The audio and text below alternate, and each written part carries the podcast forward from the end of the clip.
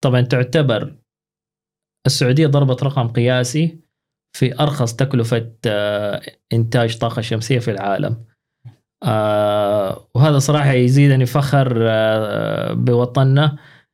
أي مؤتمر للطاقة الشمسية في العالم كله لما البرزنتر يعرض جراف كذا يقول مثلا يوضح نسبة انخفاض تكلفة الطاقة الشمسية في العالم، بتلاقي أقل واحد سعودي عربية.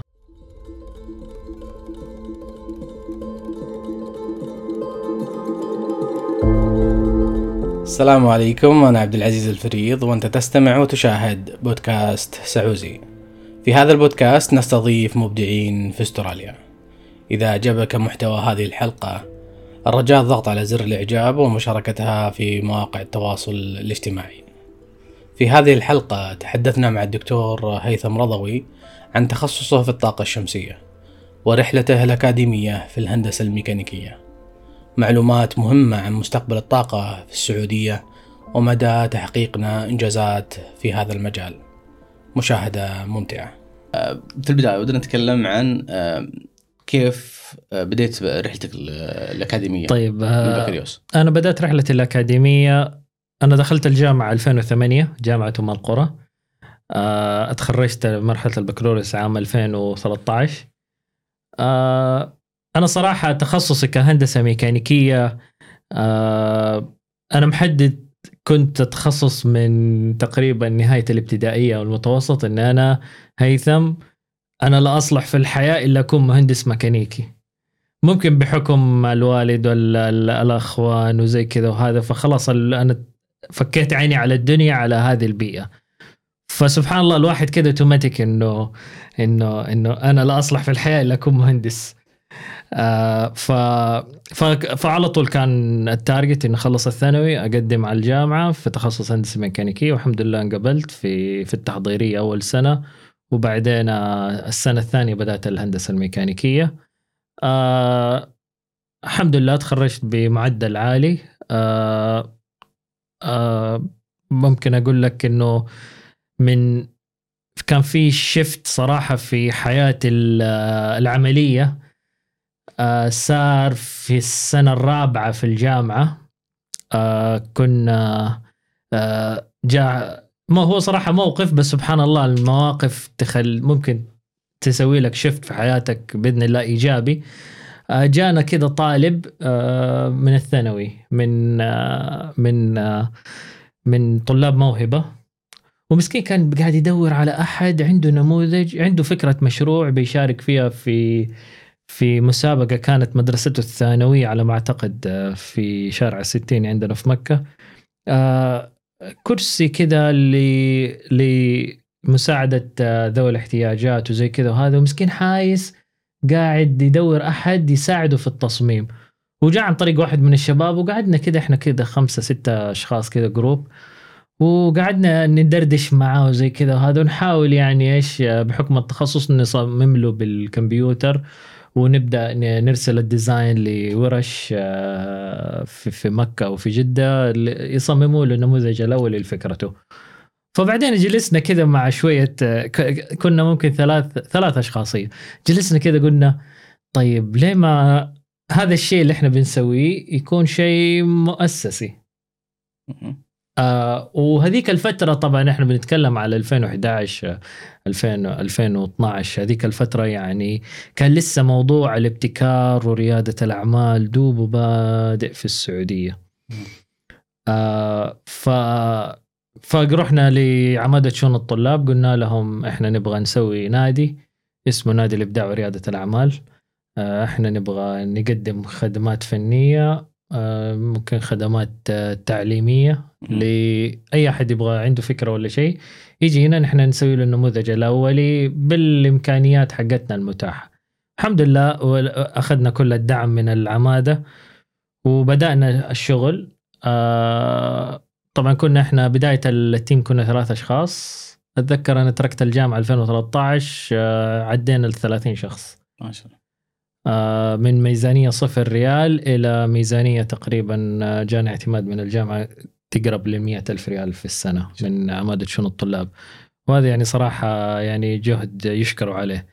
المهم فكرة النادي كيف؟ معلش بحاول أفهم النادي. فكرة النادي إحنا نادي نقدم عمل تطوعي طلاب الهندسة إحنا طلاب هندسة. أيوة إحنا مثلا أنت عندك فكرة منتج تبغى تسويه، مثلا تبغى تسوي بروتوتايب له، أوكي، مين حيسوي لك بروتوتايب؟ إذا أنت مثلا ما كنت كان عندك مثلا خلفية نهائية هندسية، فأنت بتجينا إحنا نقعد على السوفت وير تبعنا حق الديزاين، لأنه كلنا إحنا كنا هندسة كهربائية، هندسة ميكانيكية، كذا نسوي لك ديزاين وزي كذا، وهذا ونساعدك في التنفيذ. طيب مجاني الخدمه ولا مجاني كانت تطوعيه، وبلس انه احنا كنا دكاتره من جوه من داخل الجامعه ومن برا الجامعه نستعين فيهم في دورات تدريبيه عن تصميم النماذج، عن رياده الاعمال، البزنس موديل والى اخره. بس انا شدني شغله انت حطيته في النادي رياده الاعمال، ايش كان ايش فكرتها؟ يعني انا كمهندس اذا انت مجاني إذا تقدم خدمة مجانية وفكرة إن تصميم هندسي،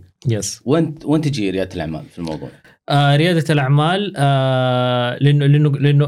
لأنه الشق هذا كان دوبه طالع في الجامعة وزي كذا، وكان قبله تأسس معهد الإبداع وريادة الأعمال، فإحنا أخذنا هذا كمان الشق على أساس إنه إحنا نكون مثلاً إحنا تكون تابعين لعمادة شؤون الطلاب بلس معهد الإبداع وريادة الأعمال. فأي واحد مثلاً حتى عنده مثلاً يكون في مشاريع البيزنس ومدري وزي كذا، يبغى بس يحتاج بروتوتايب، فإحنا برضه يعني فإحنا نربط الشقين ببعض، الانوفيشن والانتربرنورشيب. ممتاز.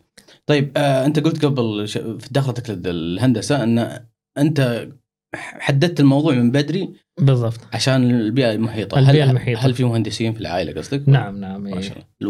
الوالد أخوي الكبير أنا، بعدين أخوي الصغير أحمد، كلنا مهندسين يعني، مرتبطين بالبيئة الأكاديمية كمان ما شاء الله.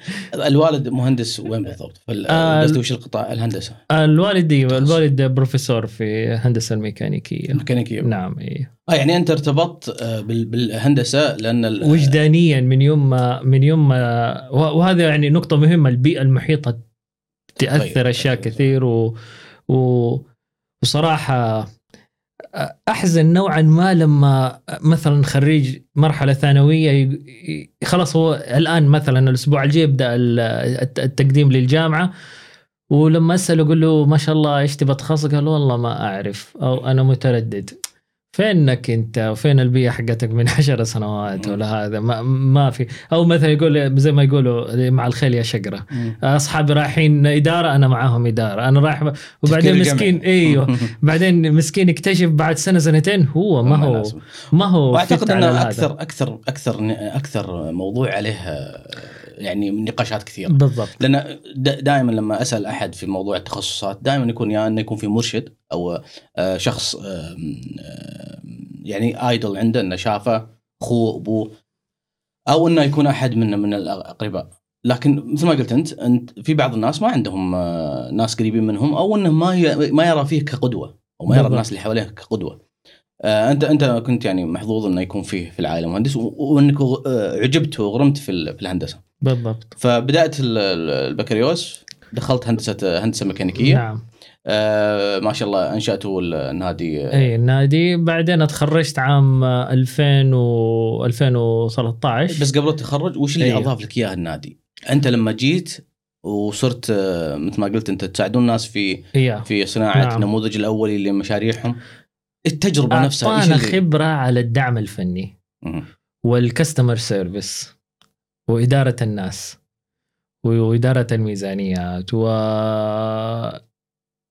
وعطانا سكيلز كأننا أصلا كنا شركة ناشئة. وهذه ميزة، لما حد ينشأ شركة من ناشئة هو المدير والسكرتير والقهوجي وكل شيء، فيعطيك تجربة استثنائية ممكن ما حتلاقيها لما تشتغل في منشآت كبيرة already من 50 سنة ولا كل شيء مؤسس وكل شيء. أنت عندك تاسك معين، خلصت التاسك جيم اوفر، وفي عندك رئيس كل شيء مسستم، فما ممكن ما حتاخذ اكسبيرينس. لكن لما تبدا شيء صغير من الصفر وانت تكون كل بتاع كله قاعد تسوي كل هذا، حيعطيك اكسبيرينس الليدر ايش المفترض يسوي، الكوميونيكيشن بيرسون ايش المفترض يسوي، بتاخذ كل السايكل حقت العمل.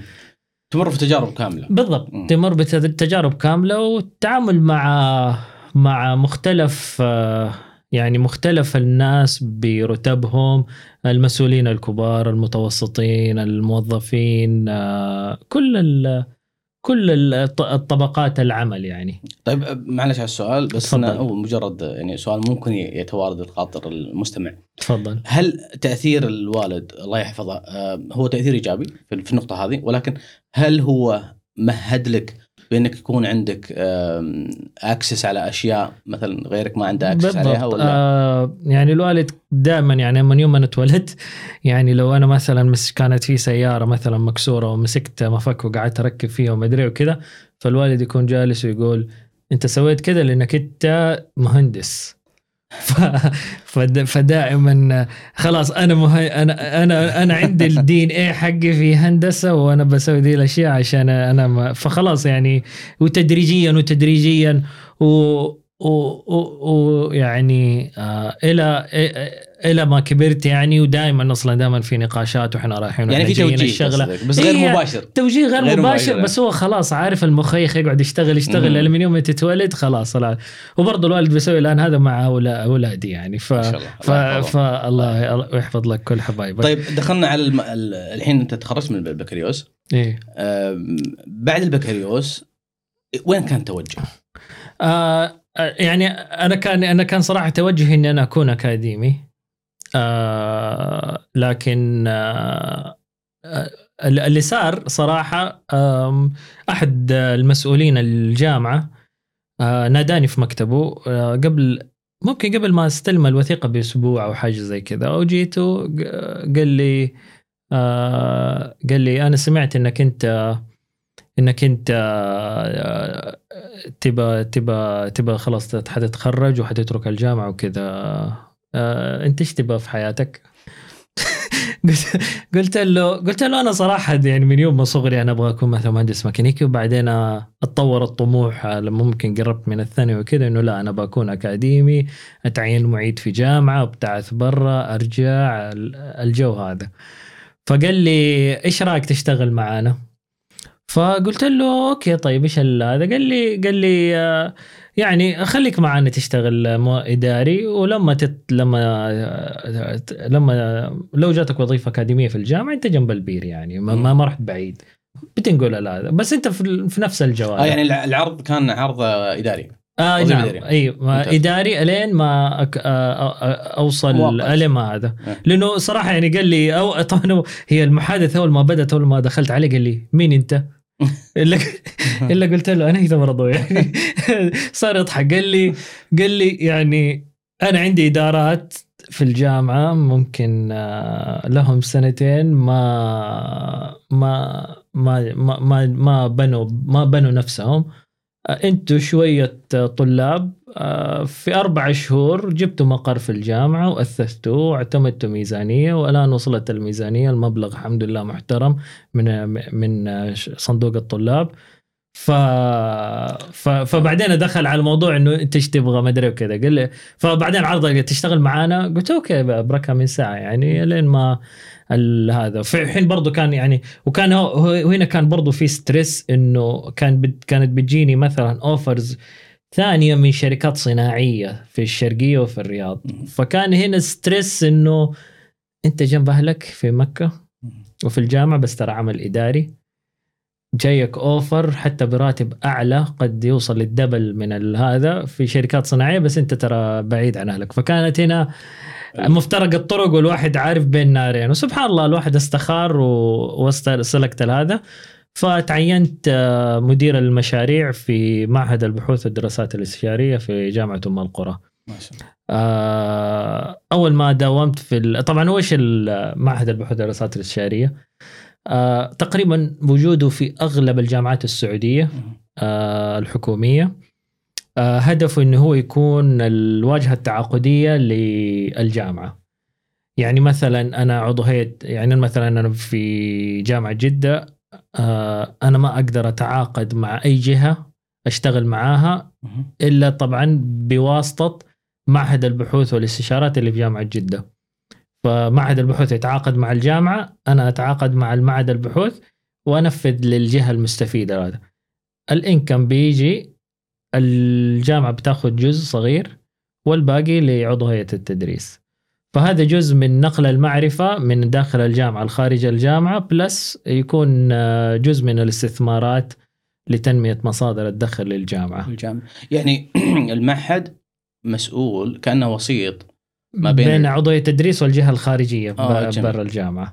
نعم تماما، هذا تقريبا عام. وهذا اللي بيشمل مثلا المستشارين اللي بيطلعوا من الجامعات للجهات البرة، بيشمل كل المنسوبين الجامعات اللي بيكونوا بيشتغلوا في الملحقيات الثقافية، من الملحق الثقافي الآخري نفس الطريقة. لا يكون في تعاقد ما بين مثلا وزارة التعليم والجامعة للاستفادة مثلا من خدمات عضو هيئة التدريس. هذا طيب معلش على السؤال، ليش العضو هيئة التدريس ما يعني يتواصل مع الشركة بشكل مباشر؟ هو أكيد حيكون أكيد تواصل مباشر. أول شيء تكون تواصل مباشر عشان يعرف بنفسه إنه أنا فلان فلاني وكذا. أنا قصدي العلاقة العلاقة التعاقدية. ما يقدر لأنه هو موظف حكومي في النهاية. بس ما يقدر يكون مستشار في جهات أخرى. يقدر يكون مستشار بس بس كتوقيع العقد وكذا يكون ما بين الجامعة والجهة الحكومية. عفوا من الجامعة والجهة المستفيدة. نعم يعني إلزامي قانونيا. نعم. هذا نعم. الفكرة. نعم. يعني أنا كعضو هيئة تدريس لما أكون لما تجيني شركة مثلا بشكل مباشر يقول تعال معنا مثلا مستشار، تمام، يصير الشركة هذه هل لازم يكون عن طريق نعم. فاللي بيصير الجهة سواء أنها حكومية أو شركة بترسل مثلا خطاب لإدارة الجامعة الفلانية إنه إحنا نبي نستفيد من خدمات عضو هيئة التدريس الدكتور فلان الفلاني. بس أنا لو سويته بشكل مباشر هل يعتبر مخالفة؟ طبعا. أوكي.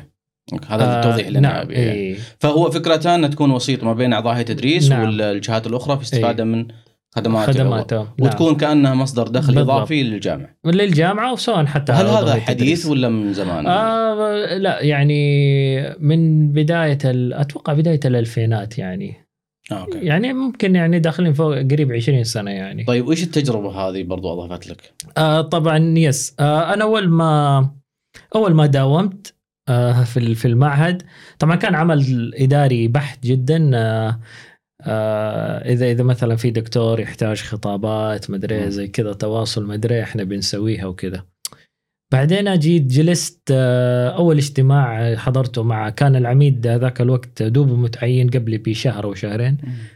وكان عنده رغبة لتحسين بيئة وتطوير الأعمال في المعهد وكذا، وكان جاي بفكر نوعا ما شوية مختلف. فجيت جلس مع الدكتور، ترى يعني احنا ليش مثلا نحن جالسين ومثلا عضو هيئة التدريس هو مثلا يروح يتواصل مع الجهة، فانت احنا بس مركزين على الشخص اللي يبغى او حريص انه يبغى يقدم خدمة لجهات برا الجامعة. طيب الباقيين زي ما يقول الغالبية الصامتة ممكن هم صامتين يعني بس إنه يعني يعني هي نسبة قليلة جدا. نعم. يعني مثلا هذا الشيء أنت قصدك إن في ناس حريصين وسوق لنفسه بالضبط. في ناس مثلا إما مثلا هو مثلا معارف ما يمتلك المهارات التسويقية مثلا أو نعم أيوه هو مبدع في تخصصه سواء في التدريس أو في البحث العلمي، بس ما قد يعني مرت عليه تجربة إن والله أنا أروح أطلع أسوق نفسي وكذا. وهذه واحدة من التحديات لطلاب الدكتوراه. طالب الدكتوراه يكون متقوقع حوالين نفسه، أنا والمشرف بس والبحث وننشر بيبر وأكتب الثيسز وأدرس كورسات ومدري وكذا واختبارات وهذا خلاص يعني هو تقريبا قاعد في صومعة لوحده. فلما تيجي مثلا تقول له بعدين بعد التخرج يلا ابدا سوق نفسك كذا، لا مره هي different language مختلفه. صح. تماما. صح. فهنا يجي دور المعهد. المفترض انه يا جماعه اول شيء مين احنا وايش احنا نسوي ويلا تعال نشتغل مع بعض ونبدا نشتغل واحنا نصدرك لخارج الجامعه. اعتقد الان بيكون عندكم جهدين تقومون فيه، اللي هو جهد تعريف أعضاء التدريس في المعهد وأفكاره. نعم. والجانب الآخر اللي هو التسويق. نعم. هذا اللي تقصدنا كان. يس. وهنا وهذا كان جاء دور القائد صراحة، وهذا يعني يرفع له العقال الرجل هذا.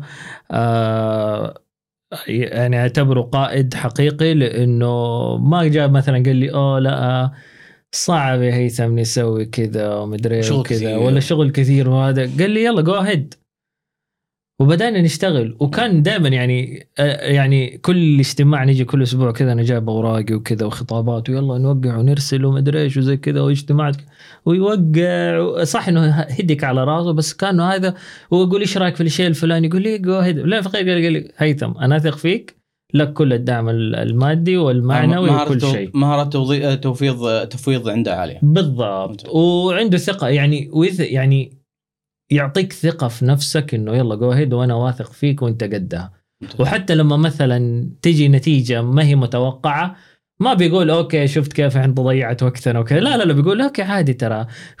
يعني أتذكر في مناقصة، أول مناقصة في ذيك الفترة دخلها المعهد ذيك الوقت إحنا ما أخذناها، كان السعر حقنا أعلى من هذا. فأنا جيت صراحة متحطم نفسيا يعني شيء كنا شغالين شهر اجتماعات مع جهات وكذا عشان يضبط الملفات وبعدين خسرناها. فلا الراجل أو أنا اللي خبرته، يعني كنت بصفتي أنا مدير المشاريع هو الرئيس المباشر، فقلت له ترى إحنا خسرنا هذا. الرجل مبتسم كذا قال عادي، يعني أكبر شركات استشارية في البلد بتخسر صحيح. المناقصات يعني ما نحاول مرة ثانية ونحسن هذا وكذا. فهذا كان بوش إنه لا اشتغل، ما حتى لو ما هذا ترى بتصيب بعده. والحمد لله يعني أنا طبعا استمريت معاهم سنة. في الشهر 9 بدأت الحمد لله نقطف الثمار. جاتنا مشاريع من وزارة الشؤون البلدية والقروية، جاتنا مشاريع من وزارة الصحة، والحمد لله يعني وبدأ وصرنا نسوي ميتينجز باستمرار مع الدكاترة في الجامعة. نطلع كلنا الوفد من المعهد نلفلف في مدن المملكة، نقابل المسؤولين في الشركات أو في الوزارات. يعني أتذكر مرة كنا قاعدين في اجتماع في الشرقية، كان المسؤول مستغرب يقول أنا لي ما أدري كم 20 سنة شغال هنا في هذه الجهة، أول مرة في حياتي تيجي جامعة وتسوق لنفسها زي كأنها شركة.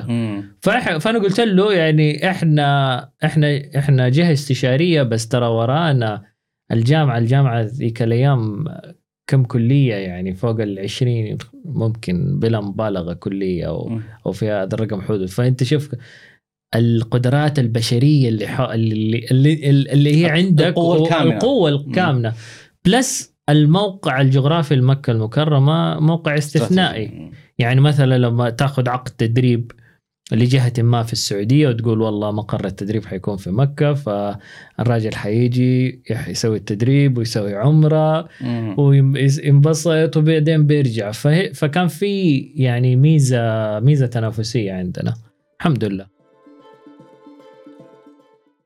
هذا سعود خريجنا من جامعة نيو ساوث ويلز في استراليا لعام 2023. سعود قبل 4 سنين شد العزم وقدم على الابتعاث من خلال موقع كيدي انترناشنال، فتح جهازه، قدم مستنداته، ووصل قبوله.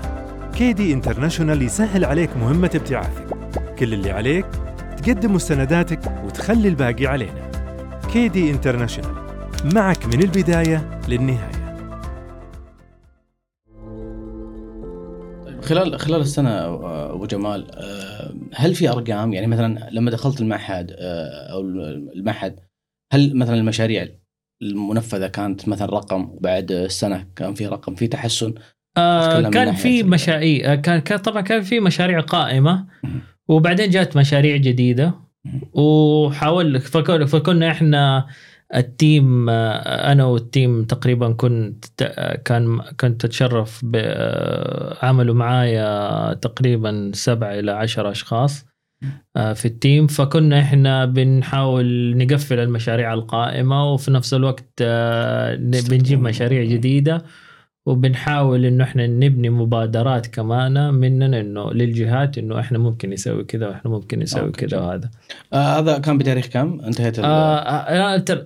تقريبا أنا بدأت العمل معاهم في وسط 2013، قعدت سنة. طبعا في ذيك الفترة برضو في نفس الوقت أنا كنت شغال أقدم وظائف معيدية في كم جهة وكذا وهذا.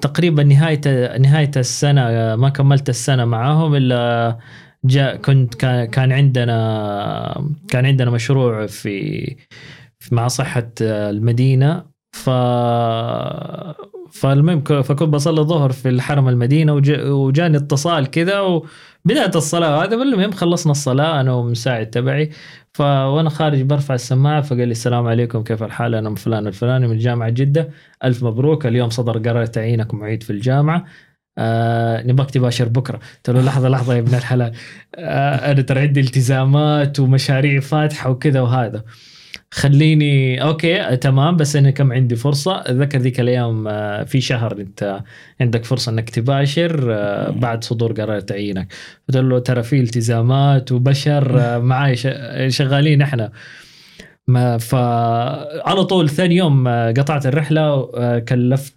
الشباب اللي معايا كملوا الشغل هذا أنا لازم أرجع مكة لأنه في شيء في وضع حالة طارئة ورجعت واجتمعت مع رئيسي حكيت السالفة ترى أنا جاتني الهادي أنت إيش رأيك هل أصبر مثلا إنه ممكن إنه مثلا تكون عندي فرصة إنه في مكة وظيفة أكاديمية أو إني أنا أنقل جدة قال لي شوف هيثم أنا ما بوقف في مصلحتك ما أقدر أستغني عنك بس أنا ما أقدر أوقف في مصلحتك اللي أنت تشوفه مناسب سويه فالحمد لله استخرت بداية الأسبوع اللي بعده استقلت وقدمت وباشرت في جامعة جدة ما شاء الله فكانت هي الوظيفة على طول في جدة؟ أي في جامعة جدة اللي هي الفرع الرئيسي طيب في عسفان يجي برضو الآن فكرة أن دخلت الحين مجال الأكاديمي في جدة تمام فكرة بناء التخصص أو امتداد التخصص كيف كانت؟ تمام في جامعة جدة أنا تقريبا أنا داومت سنة ونص كنت قبل الابتعاث درست مادتين أتذكر كان 100 طالب الترم الأول والترم الثاني وبعدين كان في ترم صيفي طبعا أول ما داومت بحكم أن الجامعة ناشئة فكان هذاك الوقت قبل تقريبا 9 سنوات تقريبا عدد العاملين في الجامعة سواء أكاديميين ولا إداريين محدود فذكر العميد ذاك الوقت قال لي ما صدق على الله سمع كلمة إنه أنا كنت شغال في مدير مشاريع وقال لي وكنا نقدم على المناقصات ومدري وكذا قال لي أنت عندك هذا أمسك بناء المعامل تابع مع الشركات اللي بتورد الإكويبمنت حقت المعامل يعني كان هو في مرحلة إنشاء كله يعني في مرحلة إنشاء دائما أوكل لك مهمة إدارية يس دائما الفكرة السائدة مثلا للأسف عن مثلا الأكاديمية في الجامعات هو عنده محاضرة يومين في الأسبوع الباقي نايم في البيت وهذا كلام غير صحيح يعني أو مو دقيق للكت عندك أصلا مهام إدارية وأعباء تصحيح وساعات مكتبية وبحث وكذا فتقريبا أنت يعني إذا ما كنت مجبر أنك أنت عشان توفي المهام اللي أنت مكلف بيها يوميا من 9 ل 5 ما تكفي وبلس كمان بعدها كان في أحد الأخوان هناك المعيدين كان بيطلع للبعثة وكذا وكان مسؤول عن ملف التوظيف في الكلية وهذا وبرضو إيش فكان عندي ملفين ملف التوظيف وملف ملف المعامل بلس الأعباء الأكاديمية التدريس الحمد لله اشتغلنا 1.5 سنة لما جو بداوموا معيدين جدد بدأنا ديليفري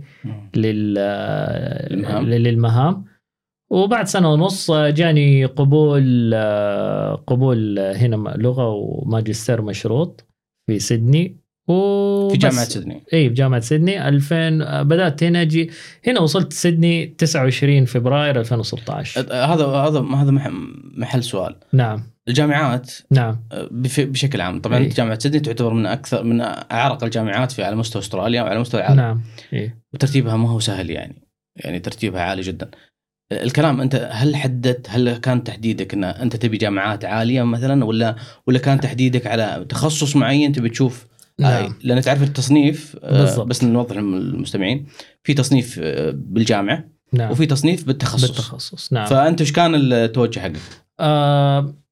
طبعا احنا عندنا في كلية الهندسة في جامعة جدة ما نبتعث المعيدين والمحاضرين إلا على جامعات تعتبر من التوب 50 على العالم. هي صح تكون في البداية متعبة للشخص نفسه كطالب والبيك تشالنج طبعا الحصول على القبول فيها، لكن لو لا نطالع على الصعيد الشخصي خلينا ناخذ كده الصورة الكاملة. تخيل أنت كل منسوبينك درسوا في أحسن 50 جامعة في العالم، في النهاية بعد 10 ولا 15 سنة إيش الريزلتس حتكون؟ صح. أنت جايب الصفوة. فهو كصورة كاملة لا، هذا الصح المفترض. يعني قصدك المستهدف على السنوات القادمة بيكون أجمل إنه الكل، لكن الآن في صعوبات. نعم. نعم. لا معلش أبو جمال، أنا كان سؤالي أنت كهيثم، أنت لما جيت تختار جامعة سيدني، نعم، هل كان الفكرة في في في في في الجامعة نفسها، في تقييم الجامعة أو التخصص نفسه؟ يعني كنت تقييم ناس، تقييم الجامعة بلس التخصص نفسه، الهندسة الميكانيكية. يعني مثلا جامعة سيدني هذاك الوقت كان ترتيبها 23 على العالم في على الهندسة الميكانيكية، وترتيبها متقدم جدا، جامعة عريقة جدا، سواء هي أو حتى يونس دبليو ملبون، في جامعة يونيفرسيتي في كوينزلاند في بريسبن. هذه جامعات في الهندسة ترتيبها يكون عالي جدا. بس حكينا عن رحلة الحصول على القبول، يعني جامعة عريقة، يعني كثير من الناس يعتقد أنه لما يجي من جامعات سعودية أنه مستحيل تقبلني جامعات. لا لا لا، يعني هم طبعا هو الجامعات طبعا أول شيء طبعا الجي بي اي، المعدل حقك يكون لازم عالي في البكالوريوس، بعدين بيشوفوا إيش مشروع التخرج حقك وكذا، بعدين متطلب اللغة، سواء إنك أنت أخذته بالآيلتس أو التوفل، أو إنك مثلا بعض الجامعات هنا عندهم الباثوي اللي هو تدرس سنة لغة وبعدين لو اجتزت البرنامج تدخل الماجستير. وبلس يشوفوا خبراتك العملية، خبراتك التطوعية، الفالنتيرينج شيء مرة يعني شيء يحسبه مهم. أي مهم. في بعض الأحيان في التخصصات الطبية تحديدا يشرطوا عليك إنك لازم تكون minimum 6 months experience في مستشفى أو في جهة طبية عشان تكمل ماجستير. ممتاز.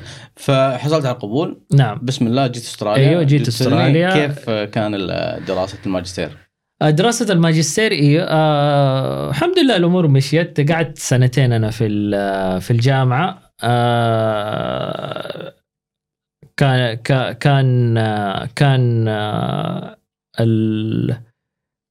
الأمور الحمد لله يعني ماشية. بس في حاجة ممكن أنا يعني سويتها وأتمنى صراحة التجربة هذه أنقلها للي الآن شغالين على الماجستير وبيطلعوا إنهم يكملوا دكتوراه.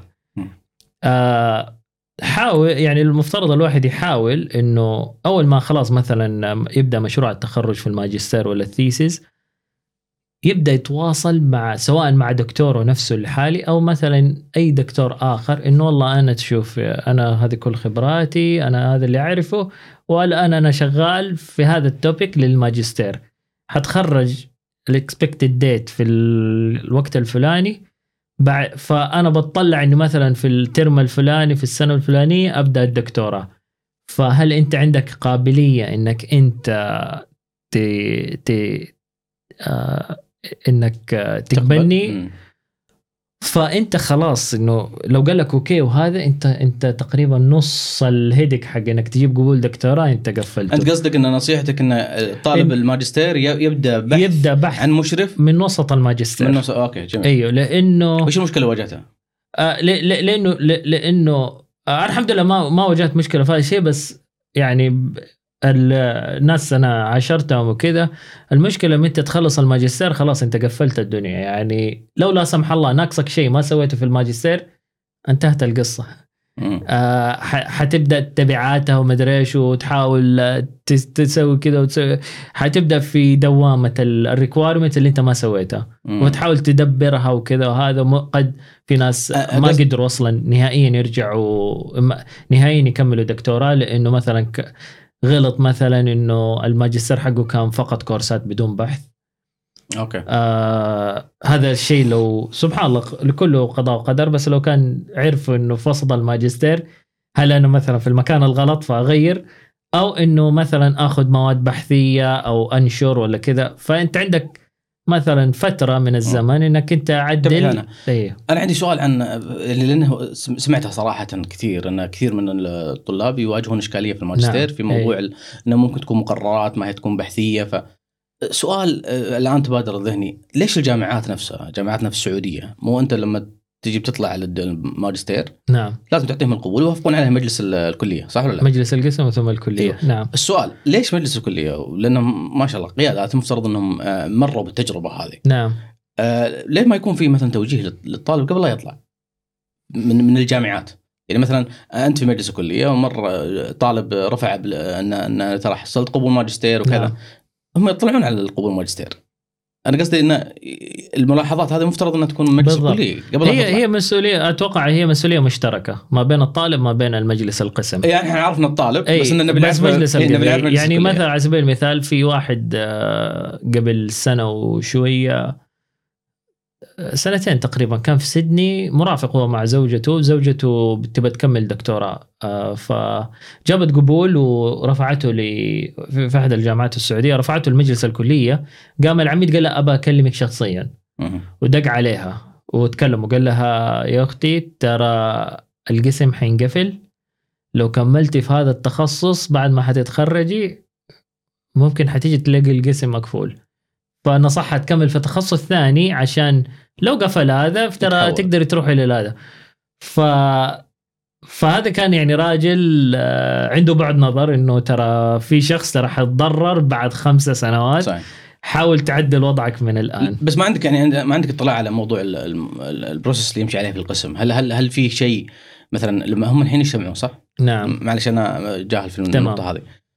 هل من اجتماعهم انهم يقرؤون الاوفر اللي جاي للطالب؟ المفترض طيب ليش نسمع المشاكل هذه كثير؟ ما انا اقول لك هي مسؤوليه، يكون مثلا نوعا ما انه ما كان عندهم القراءه الكافيه للموضوع او من حجم ضغط العمل، فساعات انه خلاص جات الموافقه بدون ما يقروا كامل الورق وزي كذا. يعني على سبيل المثال انا اتذكر لما جيت بتاعت للدكتوراه، لما رفعتها للمجلس القسم، رئيس القسم هذاك الوقت قال لي أعطيني البروبوزل اللي اديته للمشرف، رسلت له هو قريه، راح دخل في البروفايل حق المشرف، راح جوجل سكولر قري الببليكيشنز حقت المشرف، ودق علي ورحت له هذا وقعدنا وقاعد يقول لي شوف هو ترى شغال في هذا الشيء وهذا الشيء مش معك في يعني يعني هو رغم انه سبحان الله تخصصه مختلف عن التخصص حقي، بس لكن كان حريص، لكن يعني كان اخ يعني حريص، ترى انتبه لو اشتغل في الشغله الفلانيه بعيده عن شغلنا مدري زي كذا. طيب نرجع ما فاتوقع ما حد يعني مو كل الناس حيكونوا بهذا الحرص. اي بهذا الحرص. طيب. يعني بنرجع لقصتك في الماجستير. الماجستير وش كان او كان بحثي بالنسبه للماجستير حق، وش كان البحث في الماجستير؟ البحث الماجستير كان ادرس خواص المعادن. اخترت معدنين، معدن اللي هو النحاس، ومعدن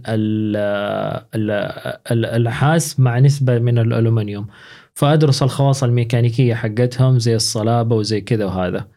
فممكن نتكلم شوي في التفصيل على هذا. طبعا سبحان الله لما المعدن يكون في حالة سائلة، الذرات حقت المعدن قاعدة تسبح، لكن أول ما يبدأ يتجمد فالذرات سبحان الله تبدأ إيش تتلصق مع بعض، فبتتشكل يعني كتل كتل كتل تسمى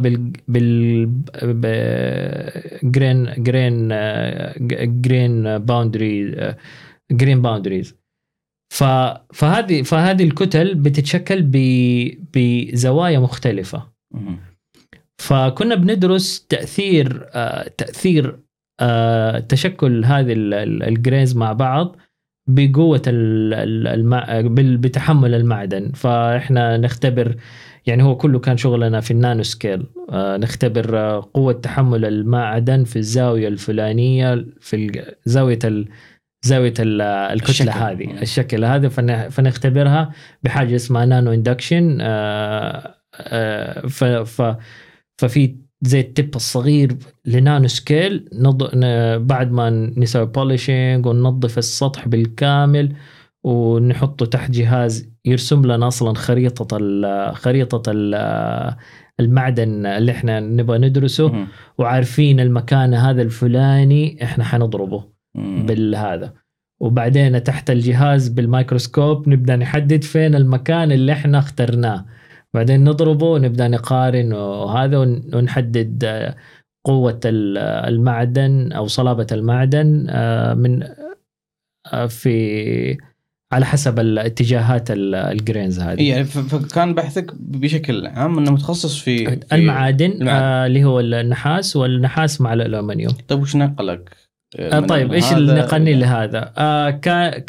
رجعت السعودية في وسط الماجستير، فكان في مؤتمر في السعودية عن البحث العلمي، فجيت يعني أخذت هذيك الأيام كانت إجازة تقريبا شهر وشوية إجازة الصيف، فكنت في السعودية وهذا وداخل قاعة المؤتمر وفي دكتور بروفيسور درسنا أيام البكالوريوس خارج من هذا، سلمت عليه وكذا، هذا فينك ومدري إيش وزكاة، حكيت السالفة وكذا فين أنا، قال لي أنصحك نصيحة، قلت له تفضل، قال خلك في الطاقة الشمسية هذا المستقبل.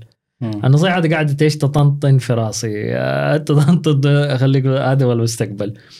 فلما رجعت سيدني صرت أبحث سواء في وأنا ما زلت في الماجستير، يعني ما زلت في عمل البحث الماجستير، صرت أبحث مين الناس اللي بيشتغلوا عندي في الجامعة في الطاقة الشمسية، وإيش في جامعات قوية في التخصص هذا في استراليا، من ضمنها جامعة يونس دبليو نيو ساوث ويلز، تعتبر من أقوى الجامعات في العالم في الطاقة الشمسية تحديدا، اللي أسس السكول حقت الطاقة الشمسية مارتن جرين يعتبر أبو الطاقة الشمسية الحديثة. تقريبا 86% من الألواح الشمسية في العالم اللي مستخدمة الآن معتمدة بعد الله على التقنية اللي اخترعها هو اللي هي البيرك سولار سيلز، اللي اخترعها عام 1982، وهو موجود في جامعة ما زال موجود في الجامعة وكذا.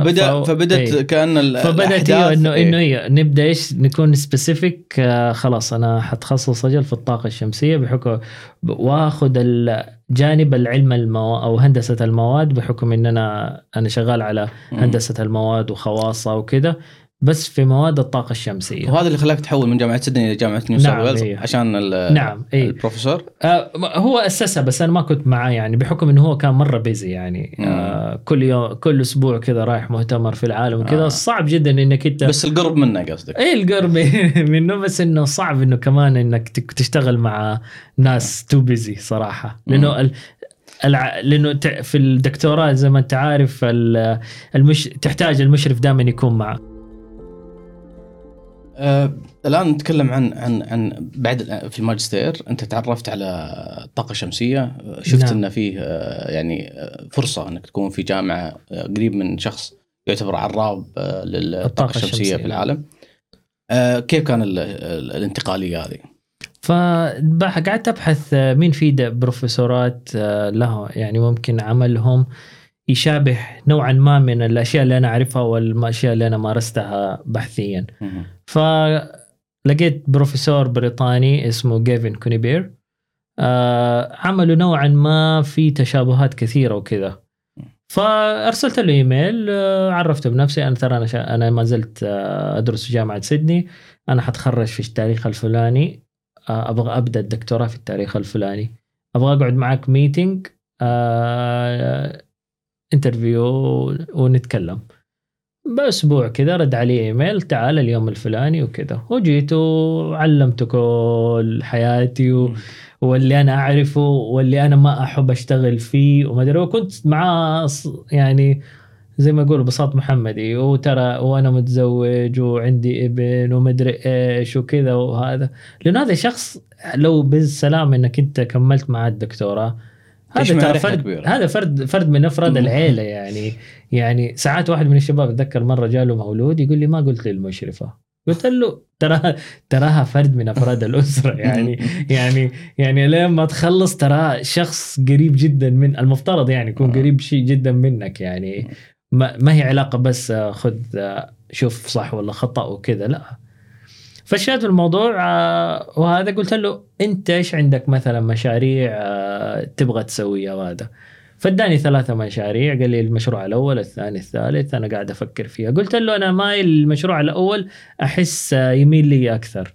قال لي خلاص يلا دن، وأنا حرسل لك بعض الريفرنس وأقرأ عنه. وقريت عنه وكذا وسويت له بروبوزل وارسلت له، هو رد لي كلام طويل وكذا وتعديلات وكذا، رجعت رسلت له هي وقال لي دن ويلا قدم أبليكيشن الجامعة. ممتاز. قدمت أبليكيشن الجامعة وكتبت إن أنا ترى للساعة بدرس ماجستير في جامعة سيدني، هتخرج في التاريخ الفلاني، أبغى قبول من بداية السنة الجاية. أرسلوا لي قبول مشروط للدكتوراه خلال شهرين، مشروط بإنجاز الماجستير. فخلاص أنت كده ضمنت نص المقعد في الجامعة، يعني والله مسألة إن أنا أتخرج أطلع الكومبليتيشن ليتر أسبمته في هذا يومين، وجاني القبول النهائي، رفعته المرجع وقعدنا نتناقش. فأنت بدأت الدكتوراه على طول بعد المرسل؟ 2.5 شهر تقريبا. كانت هذا فترة إن أنا رجعت السعودية وسويت ترقية بعثة ورجعت بعدين مرة ثانية. طيب رحلة الدكتوراه الآن عرفنا تقريبا كيف اللي حدد لك الوجهة الدكتوراه. نعم. الطاقة الشمسية، كثير من الناس يسمع الطاقة الشمسية ويحس إنها ترفيهية. تمام. يعني ترفيه، كأنك جاي من المستقبل، كأنك في فيلم اسمه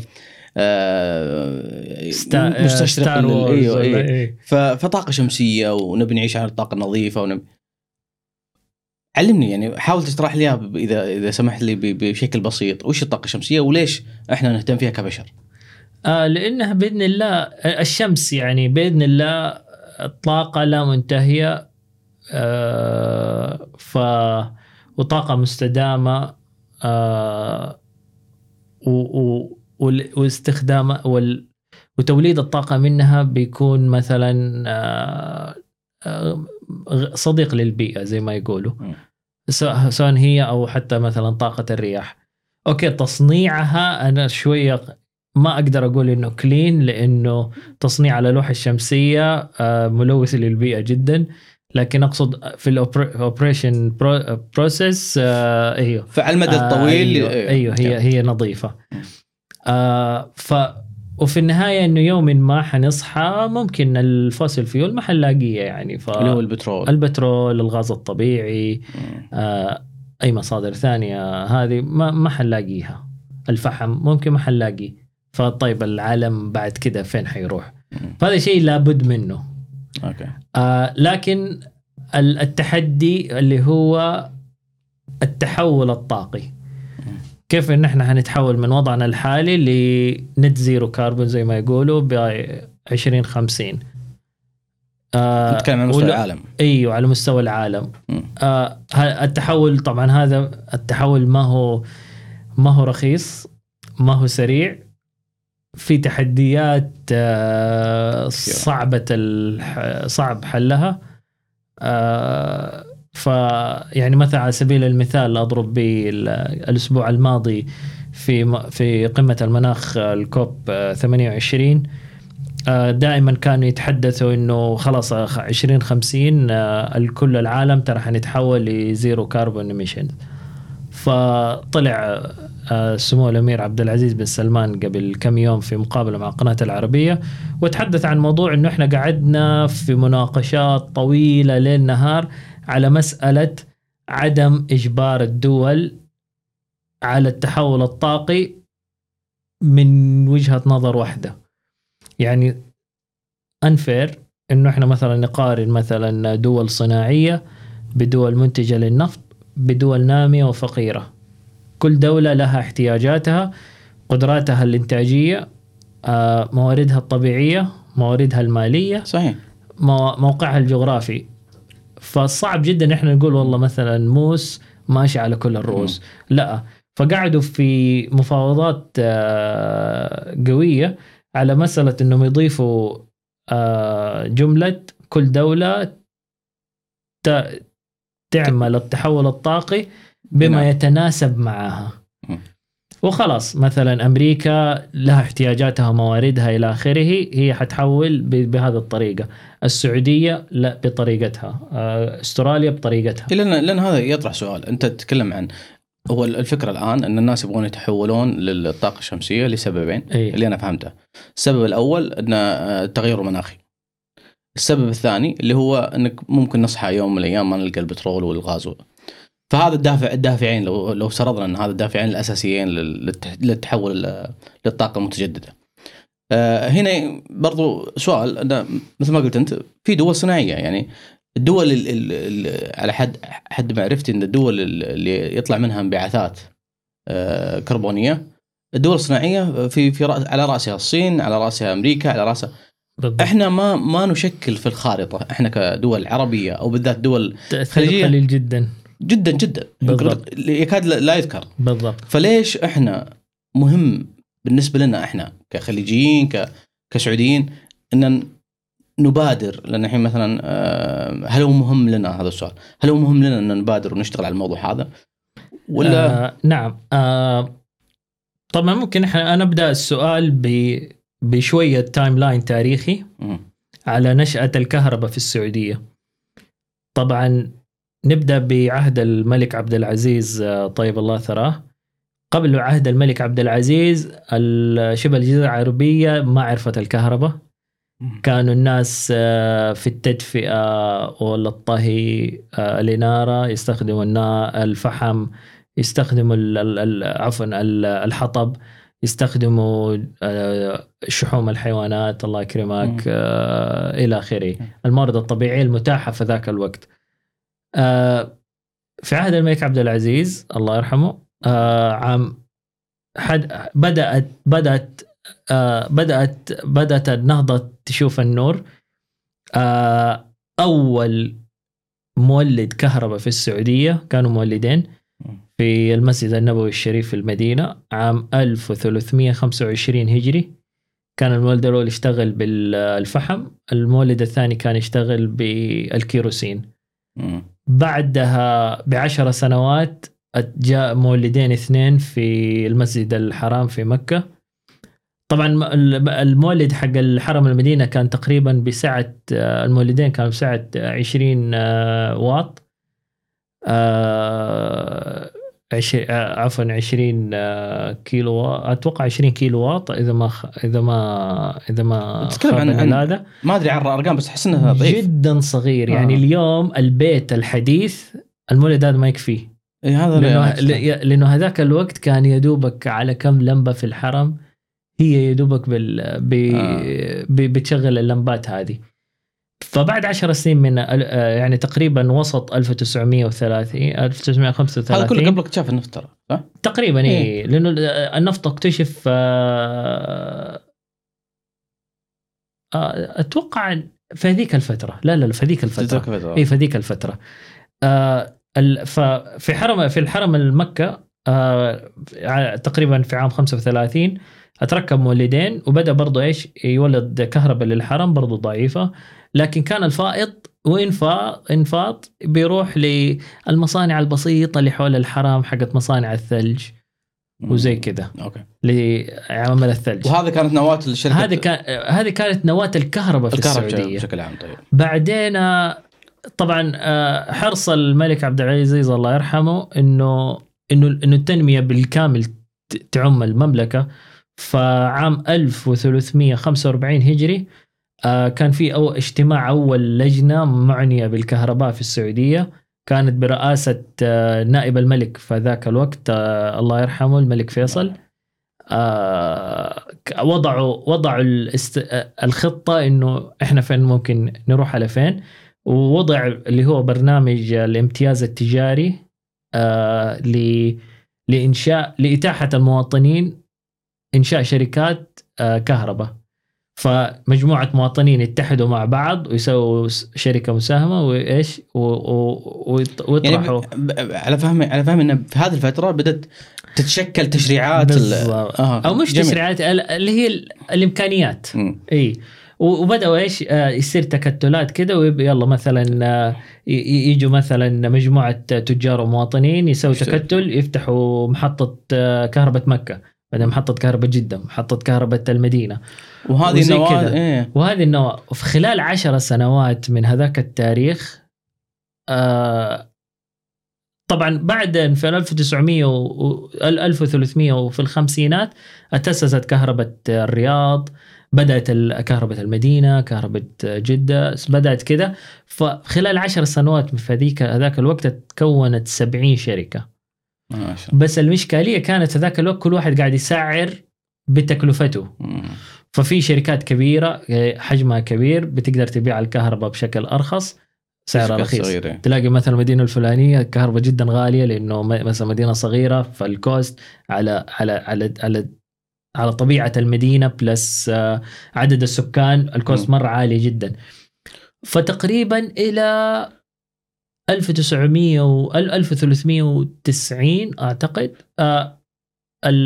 في هذاك الوقت بدأت لا الدولة قالت لا لازم إحنا نسوي تسعيرة موحدة تقريبا في عهد الملك خالد الله يرحمه نسوي تسعيرة موحدة ففي شركات حتكون خسرانة فالدولة هي اللي تتحمل الخسارة كدعم لهذه الشركات بحيث انه خلص اللي في الرياض اللي في جدة اللي في مكة ياخذ تسعيرة موحدة وكان هنا وقت تأسيس شركة الكهرباء بعدها تقريبا 1419 تأسست الشركة السعودية للكهرباء اندمجت كامل هذه القطاعات بفترة اي بفترة طويلة طيب معلش على السؤال كيف كانوا يعني في فترة تشكيل ما قبل تشكيل شركة كهرباء وش كان الفيول المستخدم لإنتاج الكهرباء؟ الفيول المستخدم الأغلب إما نفط اللي هو اللي يسموه فيول أويل ما يتبقى من تكرير برميل النفط أو بالديزل. اوكي طيب إيه؟ الين تأسيس شركة كهرباء 1419 طيب لما تأسست 1400 وش النقلة؟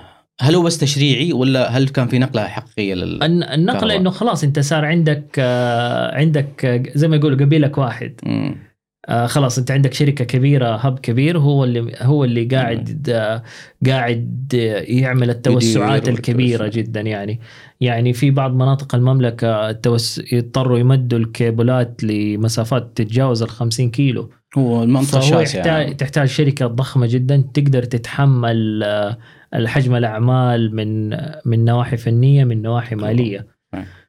طيب معلش بسرع النقطة هذه عشان ودي أفهمها الحين تأسيس كان 1419 شركة كهرباء وكان المستخدم أو الفيول المستخدم اللي هو ناتج تكرار النفط والديزل الديزل واستمر ترى هذا الوضع إلى ترى وقت قريب متى شع النور أو متى عرفنا أو متى سمعنا أو صار هاجس عندنا الطاقة الشمسية تمام 2017 2010 اتأسس اللي هو برنامج الملك سلمان للطاقة المتجددة برنامج خادم الحرمين الشريفين للطاقة المتجددة 2017 أنشئ البرنامج الوطني للطاقة المتجددة ووضع استراتيجية الطاقة المتجددة في السعودية وش كان هدفها؟ إيش المستهدف؟ المستهدف 50-50 بعام 2030 نكون 50-50 نولد الطاقة الكهربائية 50% بالغاز الطبيعي 50% بالطاقة المتجددة رياح والشمسية في 2030 نعم أوكي. على مستوى السعودية ممتاز. نعم طيب أنا قصدي إيش المحرك اللي خلانا نؤسس تمام ونتجه هذا الاتجاه تمام. هل مثلا على انا معلش بس اوضح لك سؤالي عشان تعرف التوجه في السؤال احنا عندنا مستهدف 50% طاقة شمسية 50% فيول الفكرة ايش اللي خلانا نسوي الشيء هذا احنا ما كدولة تمام. ما نعتبر مصدر نفط يعني احنا اكبر دولة مصدر النفط نعم. ولسنا دولة صناعية بالضبط احنا ضايقنا مثلا البيئة ولا ما لا نضايق البيئة ولا نسوي شيء فليش حطينا المستهدف هذا أصلا؟ لأنه في السعودية حسب الإحصاءات الأخيرة إحنا نستهلك 1,000,000 برميل من النفط يوميا في السعودية. ممكن الرقم هذا قل الآن تقريبا، نزل انشالت منه 150,000 برميل، تقريبا 850,000 برميل يوميا لتوليد الكهرباء والمواصلات. فهذا يعتبر رقم كبير جدا، خاصة إنه إحنا إنتاج السعودية الآن يعني قصدك استهلاكنا عالي، فكان هذا وسبب. فأيوه هذا واحد من الأسباب. فإذا افترضنا إنه إنتاج النفط في السعودية تقريبا الآن تقريبا يوميا 9,000,000 برميل يوميا، فأنت حول 10% من إنتاجك بروح للاستهلاك المحلي بأسعار مدعومة طبعا. فالأولى إنه إحنا هذه النسبة نحاول نقللها، وهذه تكون من نصيب التصدير، وإحنا مثلا نشوف بدائل سواء لخدمة البيئة سواء من الناحية الاقتصادية. الجميل في الموضوع هذه سمعتها على لسان المشرف المدير السابق للبرنامج الوطني للطاقة المتجددة. كانوا مسوين في الخبر نهاية 2018 كان في وركشوب في الخبر، فكان المدير السابق كان بيتكلم على هذا الموضوع. فبيقول احنا عندنا تجربتين، التجربة الأمريكية والتجربة البرازيلية، وكلاهما يعني نقيض في النقيض. التجربة الأمريكية إنه بيشتروا الألواح من الصين دايركت ويركبوها في أمريكا، فهم عندهم تارجت إنه إحنا نكون عندنا استقلالية في الطاقة الشمسية، فسواء كتصنيع محلي أو نحن نستورد من برا. فهذا بيؤدي إلى كاش فلو بيخرج من البلد لخارج البلد. التجربة البرازيلية اللي هي النقيض، الطرف الثاني، يقول لك تقريبا 90% شارطين على المصنعين للألواح الشمسية في البرازيل محتوى محلي. قصدك التوطين الصناعة. فبالتالي اللي صار طبعا، لو انت ما تقدر تسوي كل شيء بنفسك. لو انت سويت كل شيء بنفسك، غير التحديات الفنية، الكوست حتترفع عليك بشكل جامد. ففي النهاية هو اوبن ماركت، يعني اذا ما قدرت تبيع بسعر معين انت حتلاقي نفسك اوت اوف ماركت. فاللي صار كل المصنعين الصغار والمتوسطين خرجوا من السوق. ما بيقول لك كم شركات كبيرة جدا قادرة انها تواكب النيو ريجوليشنز هذه. وهذا كانهم بيقتلوا الشركات. فبالتالي فقال احنا يعني امام تجربتين مختلفة، احنا هنبدأ بنسبة توطين متدنية ونبدأ نرفعها مع الوقت عشان السوق يحاول يبدأ يسوي بالانس مع نفسه، ونوصل للتارجت حقنا، نبني 50% من الطاقة المتجددة، لكن يكون عندنا نسبة توطين معقولة. فبالتالي إنه مو بس إنه والله إنه هو كاش فلو ولا في صرف قاعد، عشان يعني الغرض مو بس إنه والله أروح أشتري مثلا من دول آسيا ألواح شمسية وأركبها فقط، لا، هو بلس إنه يكون في تأهيل للكوادر البشرية، تأهيل القدرات الفنية للمصانع، بناء مصانع جديدة، فرص عمل جديدة. في الأغلب هذا النوع من الأعمال تكون الرواتب يعني متوسطة أو عالية، فبتتكلم على بناء عقول، بناء اقتصاد جديد. فمن هنا الفائدة حتكون بإذن الله سواء للسعودية أو لدول الخليج، إنه أنت بتقلل استهلاكك اليومي لبراميل البترول، في نفس الوقت أنت بتدخل نيو تكنولوجي وتكنولوجي ترانسفر لبلدك، وتخلق وظائف بإنكم عالي. وهذا السؤال اللي أنا يعني طرف بالي لما كنت أحضر، ليش دول الخليج رائدة في موضوع الطاقة الشمسية؟ نعم، يعني مثلا تجي صحيح للمعلومة، السعودية تصنع ألواح شمسية، نعم، بجودة عالية جدا. نعم، أعتقد شفناها كلنا في رمضان الماضي مع الأستاذ أحمد شقيري بالضبط. بعدين تبدأ تبحث عن الطاقة الشمسية، يطلع لك أول شيء الموجود في الإمارات، أكبر ألواح شمسية في مكان واحد على مستوى العالم. نعم، عندنا تجارب كثيرة في المنطقة، مثل الإمارات في مدينة مصدر اللي هي الهدف منها أنها تكون زيرو كاربون، ايوه، تكون كلها بالطاقة المتجددة. هذا كله يعني يتبادر ذهن السؤال أنه ليش احنا سباقين في الموضوع هذا؟ هل مثلا بيكون هو نفطنا الجديد مثلا، او احنا نبي نكتفي بذاتنا؟ نعم، نكتفي بذاتنا، لانه خاصه يعني ك ناخذ كيس ستدي لدوله الامارات العربيه، حجم الانتاج النفطي حقها قاعد يقل، وحيجي يوم ممكن النفط ينضب في الامارات أو في دول، يعني دول ثانية. فبالتالي هذه حاجته، الحاجة لازم تكون عندك اكتفاء ذاتي في الطاقة. فلهذا السبب هم متبنين استراتيجيات للطاقة النظيفة.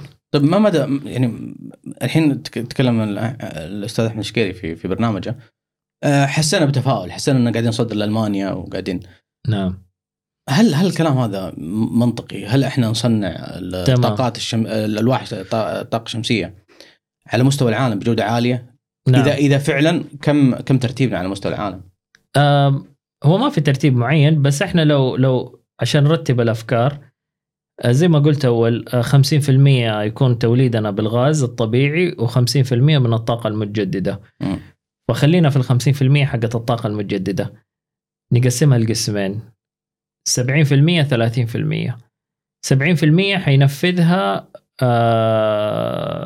صندوق الاستثمارات العامة بالأمر الشراء المباشر لتنفيذ المشاريع الطاقة المتجددة.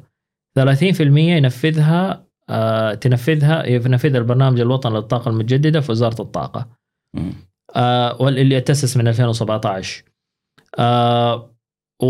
والآن وصلوا ما شاء الله تبارك الله، طرحوا مناقصة المرحلة الثالثة.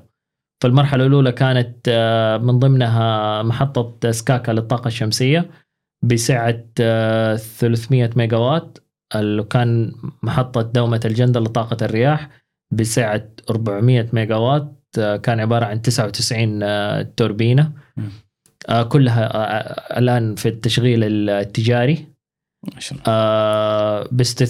يعني الاثنين معا تقريبا استثمار مباشر من القطاع الخاص 3 مليار ريال، نسبة المحتوى المحلي فيها 14%. طيب دقيقة بس، أنت قلت تشغيل تجاري، تشغيل تجاري معناته أنه خلاص بيولد كهرباء. وين كانت التوربينات؟ التوربينات في دومة الجندل. يعني أنا كمواطن في دومة الجندل الكهرباء حقتي من نعم في الأغلب، نعم، هي من التوربينات. نعم. وسكاكا تقول أنه في سكاكا في طاقة شمسية، محطة الطاقة الشمسية اللي جنوب المطار، تشغيل تجاري. يعني أنا مثلا في سكاكا بيكون نسبة، أنا نفترض أنه بيكون نسبة من هذا. جميل. طيب يعني هل توجهنا أنه بيكون مدن أكبر؟ نعم. تدخل في الموضوع هذا فقط في المرحلة الأولى. وخلص، والآن جاري التنفيذ المرحلة الثانية. الآن الشركات قاعدة تبني في محطة في جدة، في محطة في المدينة، في محطة في مكة أعتقد، محطة الشعيبة، محطة سدير. ويعني الحجم المشاريع ما شاء الله تبارك الله يعني مو طبيعي في المشاريع اللي بنفذوها تنفذها وزارة الطاقة. يعني راح نحقق المستهدف في 2030 اللي تكلمت عنه، نعم يكون 50% بإذن الله، إذا استمرت الوتيرة وأفضل إن شاء الله، يعني بدعم القيادة إن نحققها. طيب السؤال اللي يمس العميل البسيط. تمام. أنا كمواطن في السعودية، كهرب عندي مثل ما تكلمنا قبل إنه ممكن يكون رخيص على مستوى العالم. نعم. يهمني إني أنا أخذ أركب لوح شمسي ولا ما أركب ولا ما أركب ولا هذا، لأن مثلا نتكلم مثلا نشوف الوضع في أستراليا. الوضع في أستراليا مثل ما أنت عارف، موضوع الطاقة الشمسية هنا تلقاه في البيوت كثير. نعم. وأقدر أبيع الفائض من استخدامي على شركة الكهرب. نعم. فهذا كان جديد علينا لما جينا هنا، في شغلات اسمها أنا أبيع كهرب ما كانت واضحة بالضبط. طبعا بس عشان أنهي النقطة هذيك، طبعا تعتبر السعودية ضربت رقم قياسي في أرخص تكلفة إنتاج طاقة شمسية في العالم، وهذا صراحة يزيدني فخر بوطننا. أي مؤتمر للطاقة الشمسية في العالم كله لما البرزنتر يعرض جراف كذا يقول مثلا يوضح نسبة انخفاض تكلفة الطاقة الشمسية في العالم، بتلاقي أقل واحد سعودي عربية في التصنيع ولا في إنتاج الكهرباء. هو أوكي. طبعا الآن كيف إيش فكرة البرنامج الوطني؟ البرنامج الوطني طرح مناقصة في اللوكيشن الفلاني، هذه هي الدراسات الموقع تجاه الشمس، نسبة الإسقاط الشمسي وإلى آخره. يلا الشركات المتخصصة في العالم أو المحل أو اللي في السعودية يلا قدموا على المناقصة. يقدم على المناقصة وترسع على الأرخص والأكفأ. زي مثلا سكاكا ضربت رقم قياسي، كانت بالكيلوات اور تولد ب 1.0 something سنت امريكي. لما جاء طرحوا الشعيبة ضربت رقم قياسي، لما جاء طرح سدير كانت بترخص الامور زيادة، فتعتبر السعودية ارخص تكلفة انتاج او عفوا تكلفة بيع. طبعا وش اللي بيصير؟ الشركة تقدم إنه أنا حابيع للدولة الكيلوات أور بالرقم الفلاني. هذا الرقم القياسي اللي حققناه، إن صرنا نقدر نولد رخيص. ممتاز. يعني تقريبا حول 3 هلالات للكيلوات أور، ويعتبر هذا الرقم عالمي جدا. جميل. فأي مؤتمر زي ما قلت لك بيرخص من الكهرباء، اللي قصدي أرخص من الطريقة التقليدية. ممكن نوعا ما إيه. فهو إيش اللي بيصير؟ الشركة مثلا زي مثلا شركة مثلا نأخذ على سبيل المثال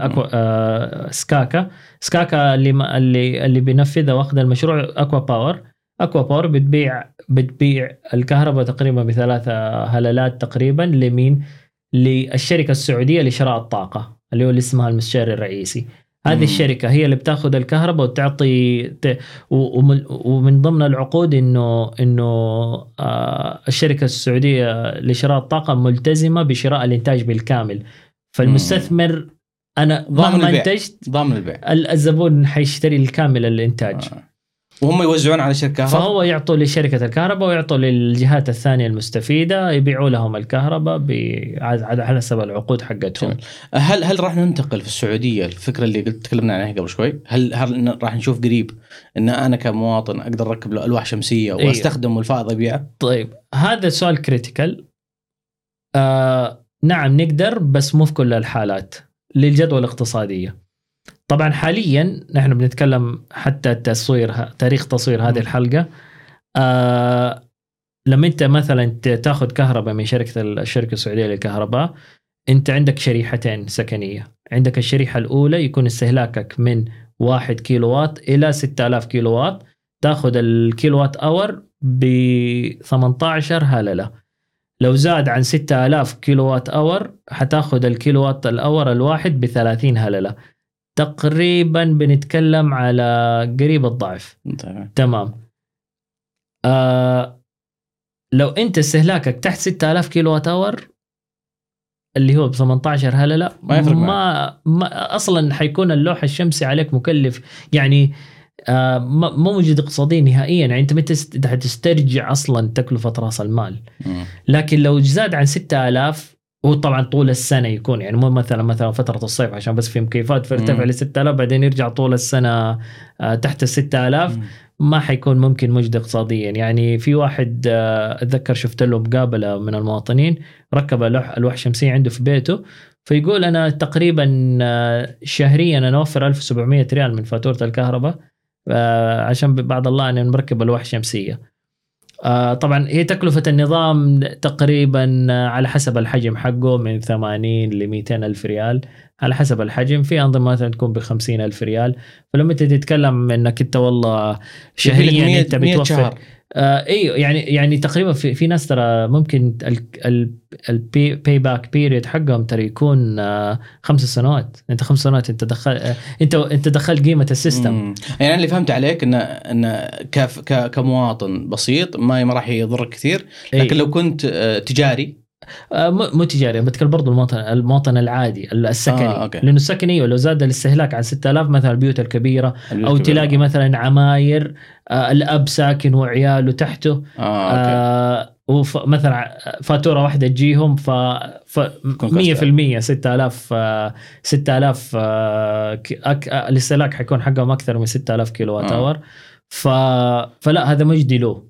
طبعا أنا أنصح صراحة أي أحد قبل ما يخطو أنه خلاص أنا أروح أصلا أركب لوحة طاقة شمسية، في هيئة تنظيم الكهرباء عندهم بوابة اسمها بوابة شمسي، يخش على البوابة يحط معلوماته، يحط معلومات البيت كذا، يحط استهلاك الكهرباء، وهم يسووا له توصية فنية ومالية إنك هل أنت مجدي معك ولا ما أنت مجدي معك. طيب كده يكون على بينة، بعدين يروح للشركات والله أنا أبغى الشيء الفلاني فيكون على بينة. ممتاز.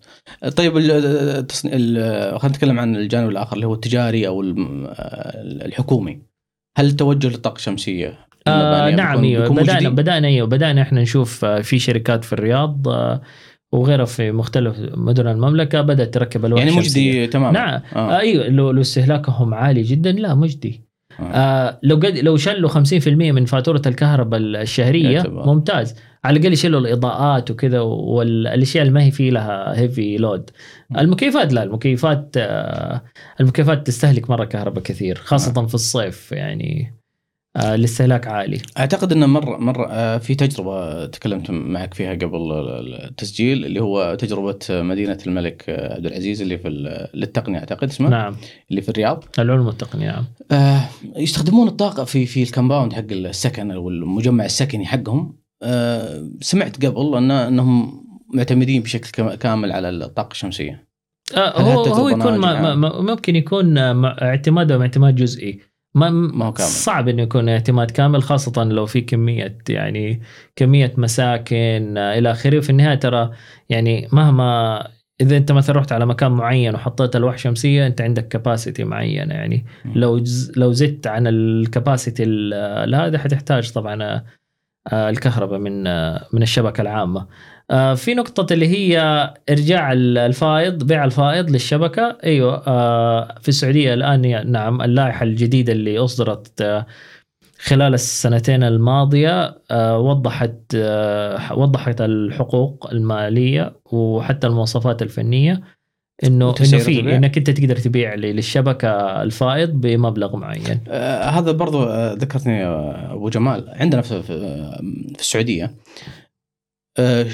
المشرع وشركة كهرباء، يعني شركة كهرباء هي المشرع وهي اللي تبيعك الكهرباء وهي اللي ما هي مشرع، لا في مشرع ثاني. مو لا ما هي. أوكي. اللي هو وزارة الطاقة اللي هي تنظيم الكهرباء. أوكي. شركة هي شركة وطنية. نعم. لما تيجي تشوف مثلا أستراليا بحكم أننا عشنا فيها فترة فتعرف أن مثلا كيف تنظيم الكهرباء عندهم، هم عندهم نفس تقريبا مقارب، عندهم نفس التحديات مقاربة للسعودية اللي هو اتساع ترامي أطراف الدولة، عندهم مدن متفرقة، عندهم شركة وطنية وبعدين الشركة الوطنية ما هي اللي تبيع بالضبط، في تحته شركات، في شركات بالهبل بالضبط. يدخل يعني بدون مبالغة كل سنة يدخل شركتين ثلاثة بالضبط، وصاروا يقدمون، والشركات هذه تلقاها مثلا تقدم لك أكثر من منتج، تقدم لك كهرب، تقدم لك غاز، تقدم لك إنترنت بالضبط، تقدم لك جوال. فهذا يصنع منافسة واحد اثنين.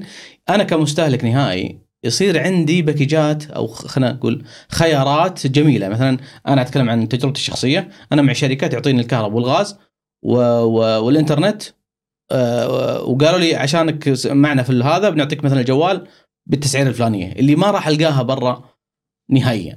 حلو. هل هذا النموذج اللي احنا شفناه الحين هل هو يعني مجدي؟ هو طبعا مجدي لي أنا كمستهلك، هل هو مجدي أو أنه راح نشوفه قريب في السعودية؟ تمام. سؤال جميل ومهم. هو بعد ما تأسس الشركة السعودية للكهرباء 1419 الإشكالية اللي كانت فيها هي شركة بتسوي كل شيء، هي اللي تولد، هي اللي تنقل، هي اللي توصل. لكن مع الوقت اكتشف انه لا، هذا البزنس موديل لا لازم يتغير. فخلال السنتين هذه صارت تغيرات جذرية في موضوع توليد الكهرباء في السعودية. فخلاص بدأت القطاعات تبدأ تنفصل. فالشركة السعودية لشراء الطاقة في الكم شهر الماضي طلع عليها أمر ملكي إنه تصير ملكيتها بالكامل للدولة. هي معنية إن هي تشتري الإنتاج من إنتاج الكهرباء من المنتجين، وبعدين هي تبيعه للشركات الثانية زي شركة الكهرباء أو غيرها. فأتوقع خلال الكم سنة يعني في المستقبل القريب جدا حيكون في فرشور يعني شركات غير مثلا شركة الكهرباء. بس هي الأمور هذه فنيا وماليا وإداريا ولوجستيا تأخذ شوية وقت، لأنك أنت بتتكلم على قطاع حيوي وقطاع ضخم جدا. شبكة يعني الله يعمرها، شبكة ممتدة رابطة المملكة بالكامل في شبكة واحدة من الشرق للغرب، من الشمال للجنوب.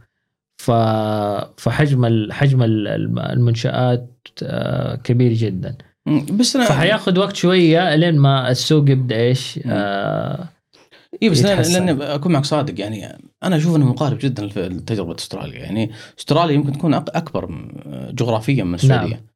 ومع ذلك تجربة على فكرة أستراليا عندها أكبر شبكة ربط كهرباء في العالم.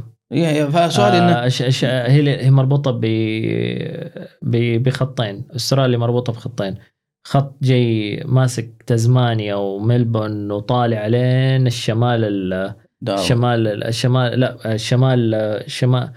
الشمال الشرقي، وبعدين في الخط الثاني طالع من أدليد، بيرث، دارون. هذا اللي نقصده. هل بما أنه فيه تشابه للتحديات الموجودة، أنا أشوف النموذج، أنا كمستهلك أنا ما أدري شنو التشريعات الداخلية أكيد. مثل ما قلت أنت بيكون في صعوبات معينة، بس أنا كمستهلك نهائي أنا قاعد أشوف منافسة شرسة. أتذكر واحد من الشباب سوى طبعا عندهم هنا يسمونه البرايس ماتشنج، اللي هو إذا عندك أنت تأخذ تسعيرة معينة من شركة، أنا بعطيك 10% أقل. هذا التنافس. أي فتقدر تمشي معهم إلى أن تصل إلى أقل تسعيرة ممكن تصلها، غير أنه في باكيجات، غير أنه في خدمات كثيرة تقدمها. وتشوف الشركة الوطنية للكهرباء هنا مهمتها الوحيدة توليد الكهرباء. وإذا كان في مشكلة في المولدات أو شيء تجيك رسالة من شركة الكهرباء مباشرة. بالضبط. هذا نشوفه نموذج يعني جميل جميل جدا. نعم. حتى يسهل عليك بكرة. أنا أتوقع حيجينا المستقبل القريب بإذن الله. حتى بعض الشركات أبو جمال، نفس الشركة تقول لك والله صاروا يتنافسون في شراء الطاقة الفائضة. بالضبط. يعني إذا أنا مركب ألواح شمسية وببيع الطاقة حقتي الفائضة، في شركات قامت تزيد يعني من باب المنافسة. بالضبط.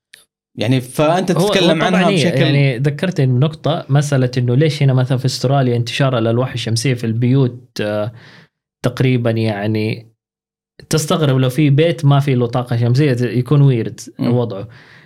مسألة سعر الكهرباء، يعني تقريبا ترى سعر الكهرباء في استراليا 5 أضعاف سعر الكهرباء في السعودية. يعني اليوم اللي فاتورة كهربته في السعودية 1000 ريال، ترى هنا 5000 ريال. طب هذا بشكل متعمد ولا هي اسعارهم هي كذا؟ اي، خاصه من 1 جولاي اللي فات الاسعار حلقت عاليا صراحه. بس قصدي من الدوله عشان يدفون الناس على الطاقه. مساله ارتفاع التكاليف بعد طبعا العالم بعد ازمه كورونا، تكاليف التصنيع وتكاليف المعيشة وتكاليف الرواتب وهذا كلها ارتفعت. فأتوقع اضطروا هنا إنه لا، نحن ممكن نشيل الدعم في استراليا هنا من أشياء كثير، وبالتالي أسعار الطاقة ارتفعت فوق. فلما أنت تتكلم على 5 أضعاف السعر، فترى لا، عشان كذا يعني الناس كلها يعني تقريبا ملاك البيوت يعني مركبين ألواح شمسية، لأنه هنا بنجد فيه حاجة. يعني تقريبا في واحد مرة ذاك اليوم قاعد تقرأ لواحد من المحللين في السعودية بيقول الطاقة الشمسية الألواح الشمسية في السعودية تكون مجدية لو سعر الكيلووات أور وصل ل 34 هللة. اليوم 18 للفئة اللي هي من 1 ل 6000 كيلووات أور. طيب أنا بالعادة أسأل ضيوفي إذا عاد بك الزمن وش اللي ممكن تغيره في تجربتك ورحلتك. أنا بما أن تخصصك في الطاقة الشمسية فأنا بيكون السؤال شوي مختلف. هل لو عاد بك الزمن راح تدرس البكالوريوس والماجستير في الطاقة الشمسية؟ نعم. إذا عاد بي الزمن إن شاء الله نعم. يعني هذه نصيحة مباشرة لأن أعتبرها المستقبل أعتبرها حاجة وطنية خاصة من التوجهات والاستراتيجيات والفاسيلتيز اللي قاعدة ما شاء الله تبارك الله بنشوفها في السعودية بتنبني. فيس أنا أنصح يعني ولسه إلى الآن سواء في السعودية أو حتى دول الخليج المتخصصين في الطاقة الشمسية يعني عددهم محدود لسه. طيب الله يعطيك العافية. الله يعافيك. صراحة ما حسنا بالوقت. كان حديث جميل يعني شكرا لمشاركتك رحلتك في التخصص. شكرا على توضيح الطاقة الشمسية والمغالطات حولها لأن كثير من أعتقد أنه يعتقد نرجع نقول لنفس الفكرة اللي بدينا فيها أن كثير من الناس يعتقد أنها ترفية ممكن نعيش فيها ولكن عرفنا الحين أنها شيء خلينا نقول هو التوجه هو المستقبل هو الشيء اللي لازم نبدأ نركز فيه. الله يعطيك العافية. الله يعافيك للشرف والحديث معك اليوم وجزاك الله خير على جهودك وإبراز زي ما يقولوا الهوت توبكس يعني اللي تهم غالبية الناس. مشكوراتك العافية.